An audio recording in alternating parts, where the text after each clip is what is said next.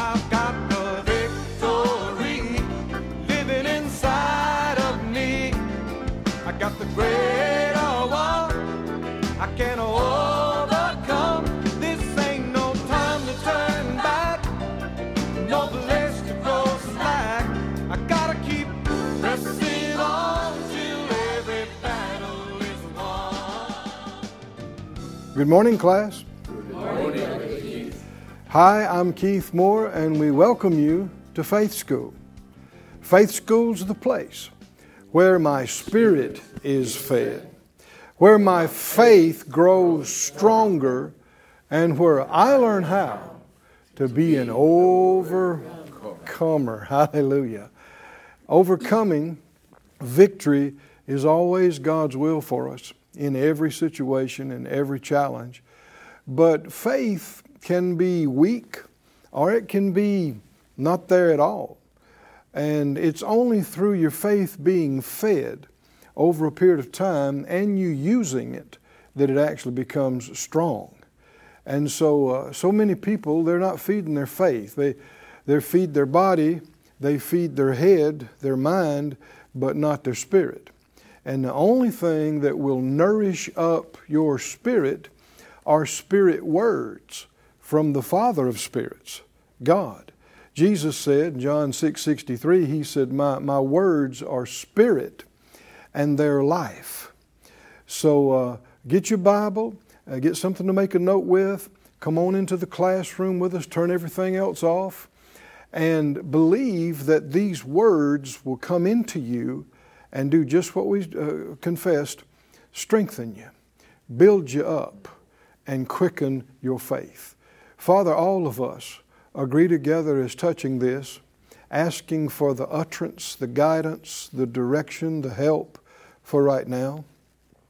We uh, acknowledge and confess that nothing is too hard for you, nothing is impossible to you, nor to the one who believes.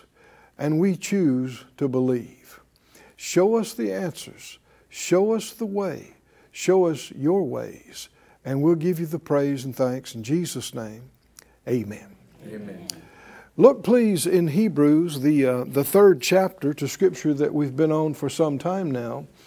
Uh, on a, our series, we're calling Overcoming Unbelief. And we're deep into this series. If you're just now joining us for the first time, it would benefit you to go back and, and start from the beginning on this series. And it's available to you online at faithschool.org, and there's no charge. Uh, you can watch any of it, uh, each segment is there available.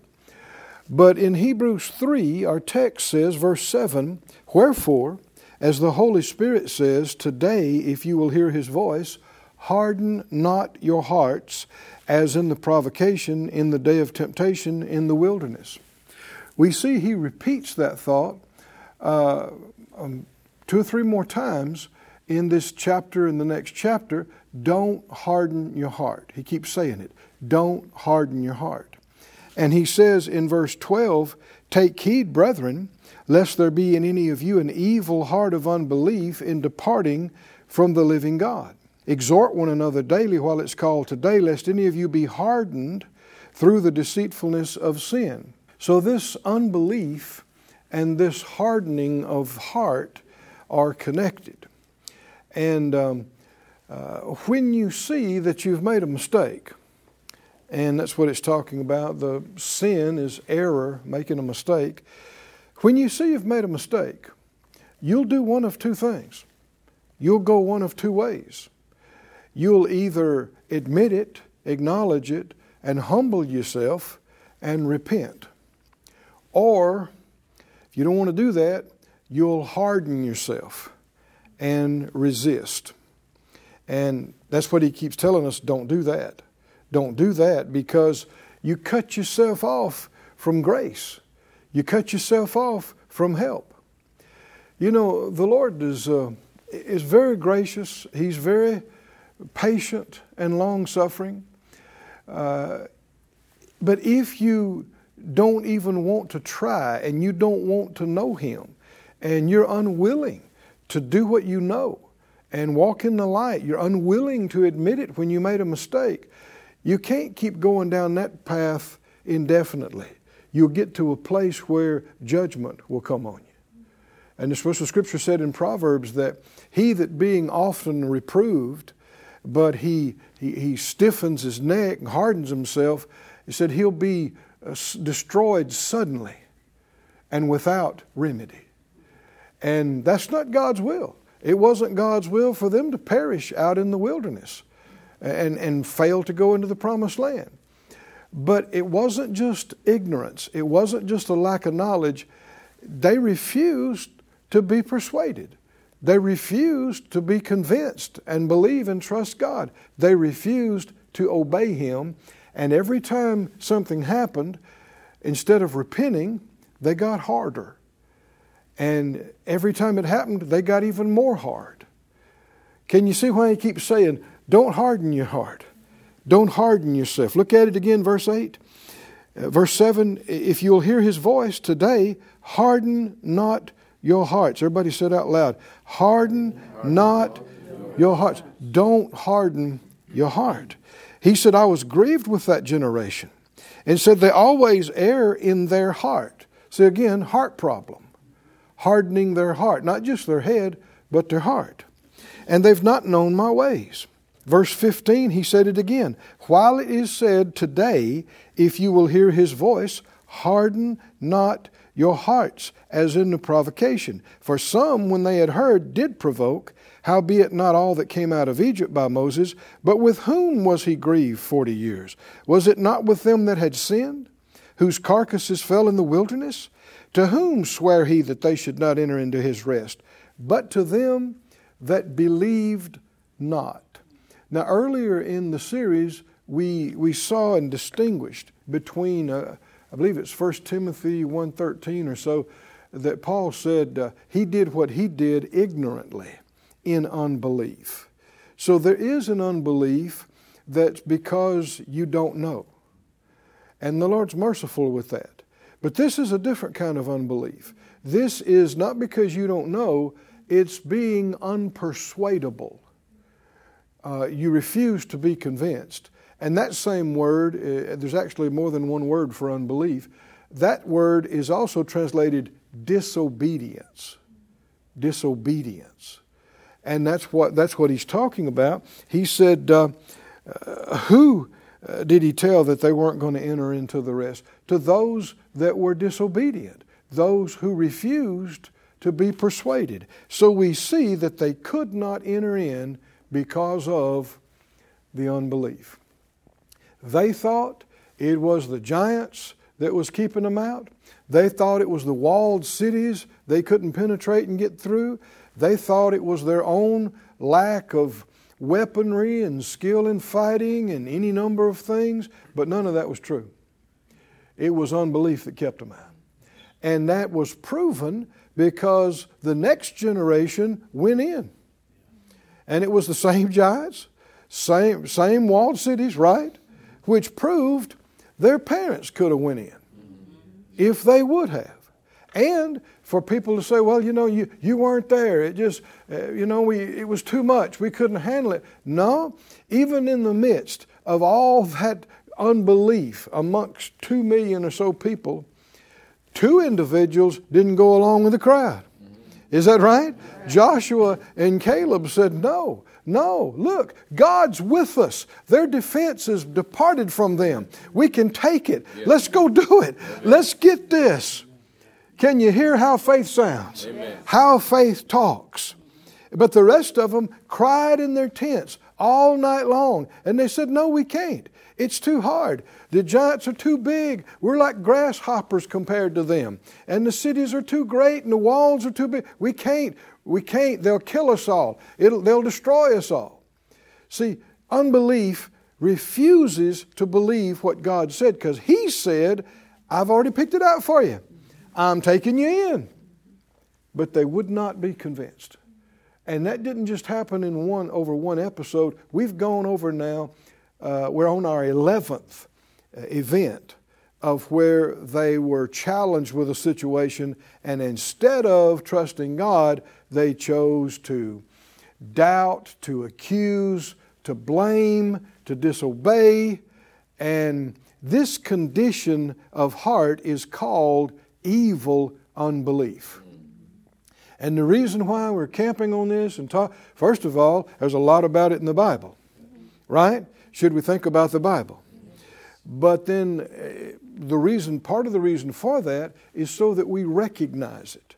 There are a lot of people that are in a lot of unbelief, but they don't recognize it. They don't realize it. They're not causing it that because the whole world is full of defiance and rebellion and unbelief. So if you yield to unbelief, who's going to notice it? Right? It's same thing happening all around you. It's only when you start operating in faith that you start sticking out. you start standing out. That's why the Bible said uh, Caleb had a different spirit. Is that right? Yes. Different. And Caleb and Joshua were literally one in a million. Isn't that something? Because there were about two million people, is that right? And there was only two of them. So literally, and that's why the Bible said, you know, uh, faith is actually not found everywhere. It is not common. And the scripture said concerning the master, he said, when the Son of Man returns to the earth, will he find faith? Will he find it? It is a rare and precious treasure, the faith of God. And it is a measure of it is in every born again child of God, but you can do nothing with it. You can ignore it, suppress it, let it become weak and non existent, and just live through life like an, go through life like an unsaved person, always griping and complaining and being unthankful and all the other kind of stuff. Or, or, or, you can come to faith school every day. Is that right? You can get involved in a good church. You, you can read your Bible. You can pray. And you can let God fill you full Amen. of the words that nourish you up in the faith. And let your faith be fed and then start using it.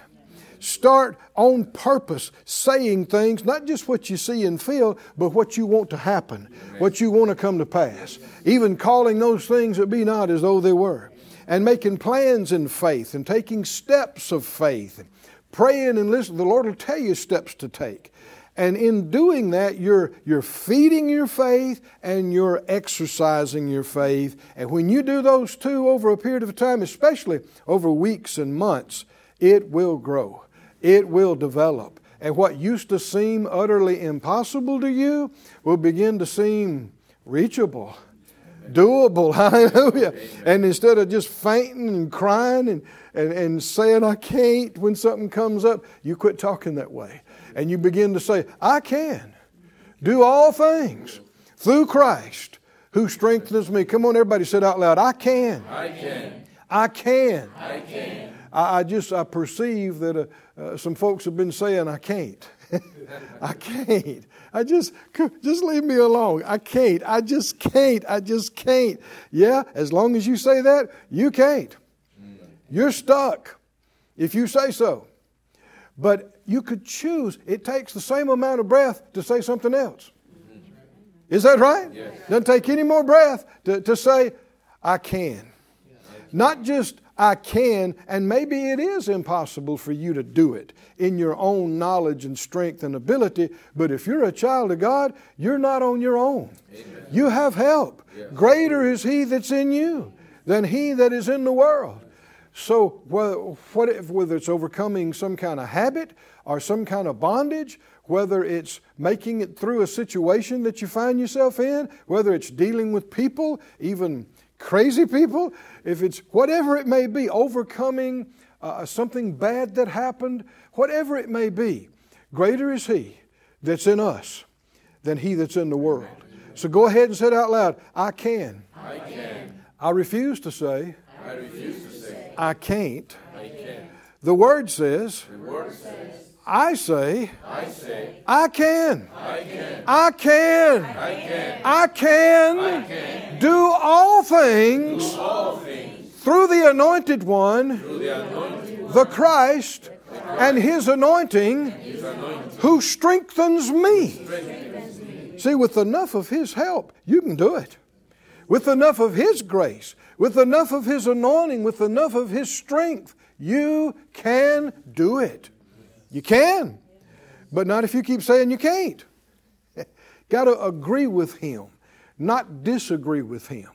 And as we've been saying repeatedly, faith is a choice. Choosing to believe or choosing to doubt. Choosing to trust or choosing to distrust. Choosing to obey or choosing to disobey. Choosing to pay heed, pay attention, or choosing to ignore. It all comes back to our choice. And God won't make us, He won't force us, even if it's, if, if it's life and death, even if it's heaven and hell. He won't force us. But if you got any smarts at all, you'll choose Him. Is that right? You'll choose help. You'll choose grace. You'll choose His goodness. Somebody say, I choose Him. I, I choose Him. Praise God.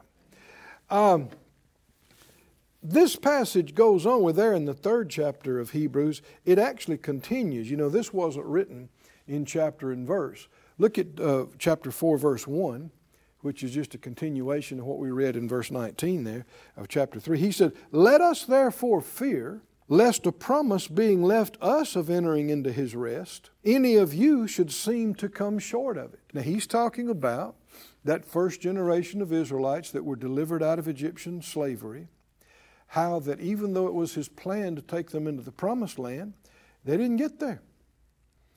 They wandered around out in the desert for 40 years at that first generation and died and never got into the promised land, never got into the land that flowed with milk and honey, never enjoyed the houses and the vineyards and all of those things that God had planned for. Is it true? Is it possible that God could have a wonderful plan for you and you go your whole life and never, never get into it, yes. never experience it. And what would it be that kept you out? Lack of education, lack of contacts, lack of money? No, no. Same thing as this. What? Unbelief. Unbelief is what is robbing people of the very plan of God and the blessings of God. Said out loud, I refuse, I refuse to let unbelief rob me of the plan of God, of the blessings of God. I refuse. Verse 2, he goes on to say, For unto us was the gospel preached as well as unto them. Can you see? He's comparing us to them, right? The folks that didn't make it into the promised land. And he's saying, verse 1, let's, let's fear, be on your guard, lest what happened to them happen to you. They came short of their blessing. Don't, don't let that happen to you. The gospel was preached to them. Now, what does it mean, the gospel? He, he didn't say the gospel of Jesus Christ, he said the gospel. Well, gospel means good news. What was the good news to them? I've got a land picked out for you, right? It's a beautiful place. Uh, it's houses you didn't build, wells you didn't dig, vineyards you didn't plant. Good news.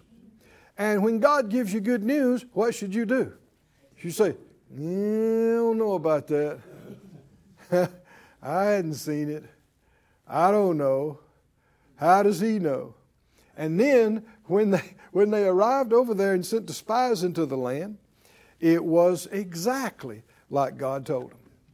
I mean, it was so so rich and so fertile and so much abundance in, in fruit Remember, they had that big uh, cluster of grapes that they hauled on, on a staff between two men and uh, pomegranates and all the stuff that they brought back. And they said, Oh, yeah, it is a land that's just dripping with blessings. It flows with milk and honey. But, but, there are giants there. But, now, you know, why didn't God tell them about the giants? Did God know the giants were there? Yes. Of course He did. Could He have eliminated the giants before they got there? Yes. He's God, right? It's a, yeah. Why didn't He? Why didn't He go ahead and just eliminate all the giants and all the enemy that they would have had to fight? He could have easily done it. God could have easily just had it vacated, right? So that it was empty of everybody by the time they got there. But he didn't do that. Why didn't he do that? Because he didn't want to do it. You know what pleases God? Easy. huh? Easy. Help me out. Hebrews 11 6 talks about, right, what pleases. What pleases God? Lazy. Huh? Easy. ah. Uh, having to fight giants is not easy. Right? Having to, having to make, through, make it through walls, uh, cities, is not easy.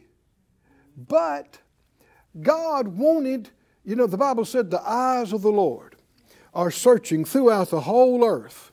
He's scanning the planet. God is scanning the planet. What's He looking for? He wants to show Himself strong, the Scripture said, on behalf of those whose heart is perfect toward Him.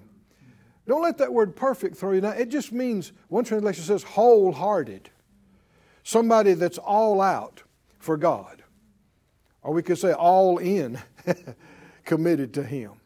Somebody that's wholehearted, committed to Him. That's what He's looking for. And when, he, he, when He's scanning and He finds one of those, whoop, they light up.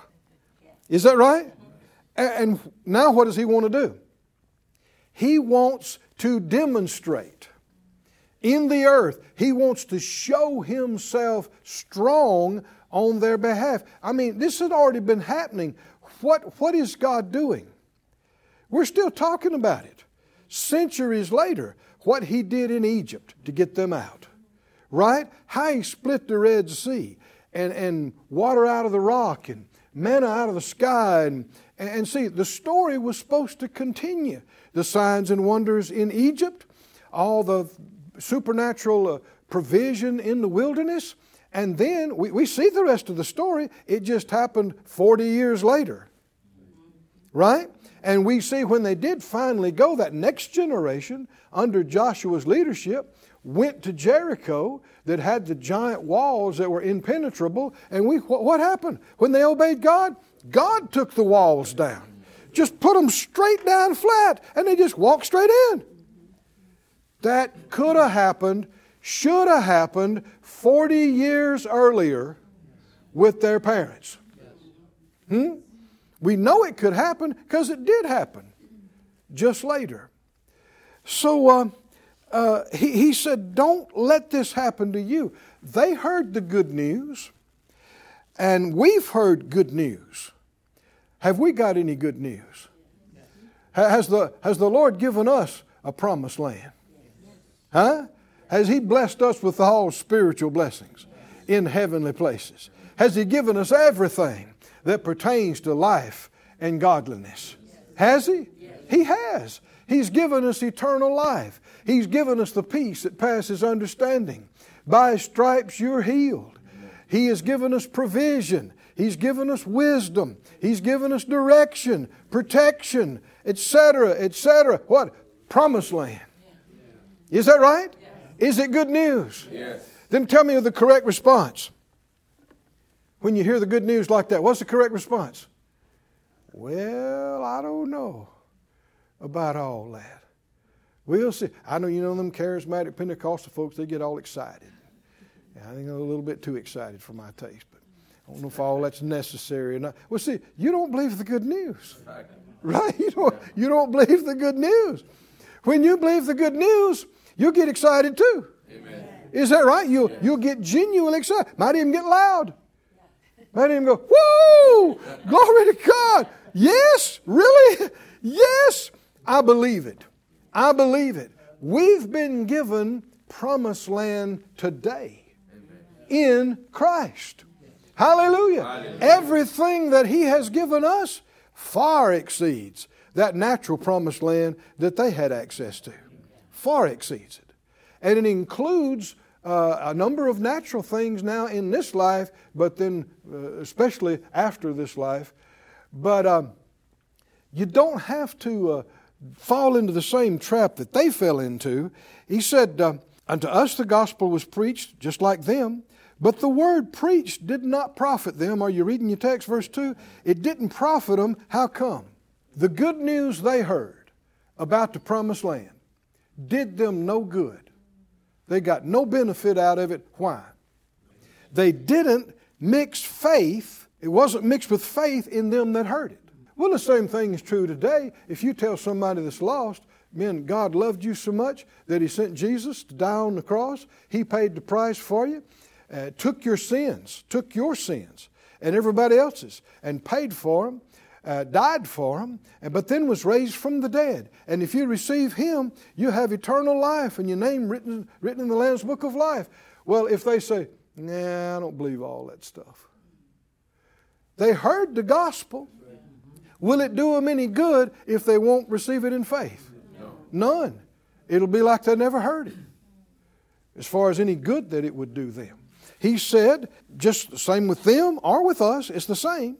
It didn't benefit them, it didn't profit them, not being mixed with faith in them that heard it. For we which have believed do enter into rest, as he said, As I've sworn in my wrath, if they will enter my rest, although the works were finished from the foundation of the world. Some have thought they're waiting on God to be saved. They thought they were waiting on God to get into the promised land.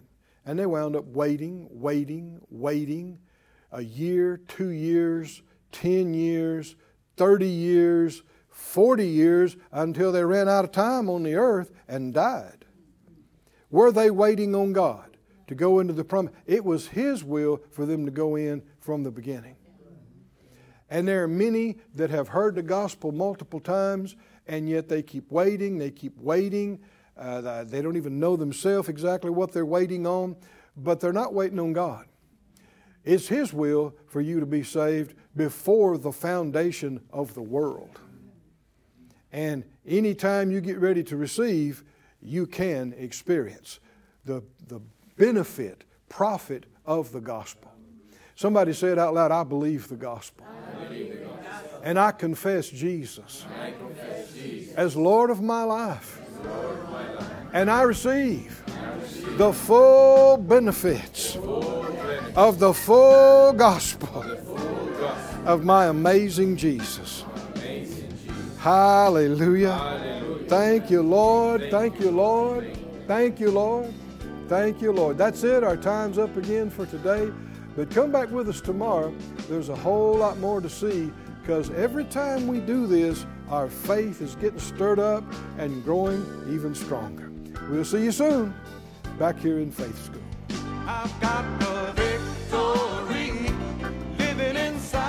Thank you for joining us at Faith School.